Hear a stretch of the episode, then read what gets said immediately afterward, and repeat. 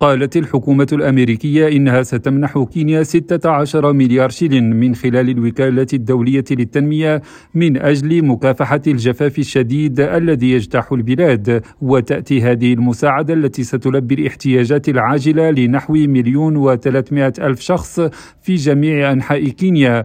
تأتي في أعقاب زيارة قامت بها السيدة الأولى الأمريكية جيل بايدن للبلاد. ووفقا للوكالة الأمريكية للتنمية الدولية يواجه أكثر من أربعة ملايين شخص أزمة جوع حادة ومن المتوقع أن يصل هذا العدد إلى أكثر من خمسة ملايين بحلول يونيو المقبل.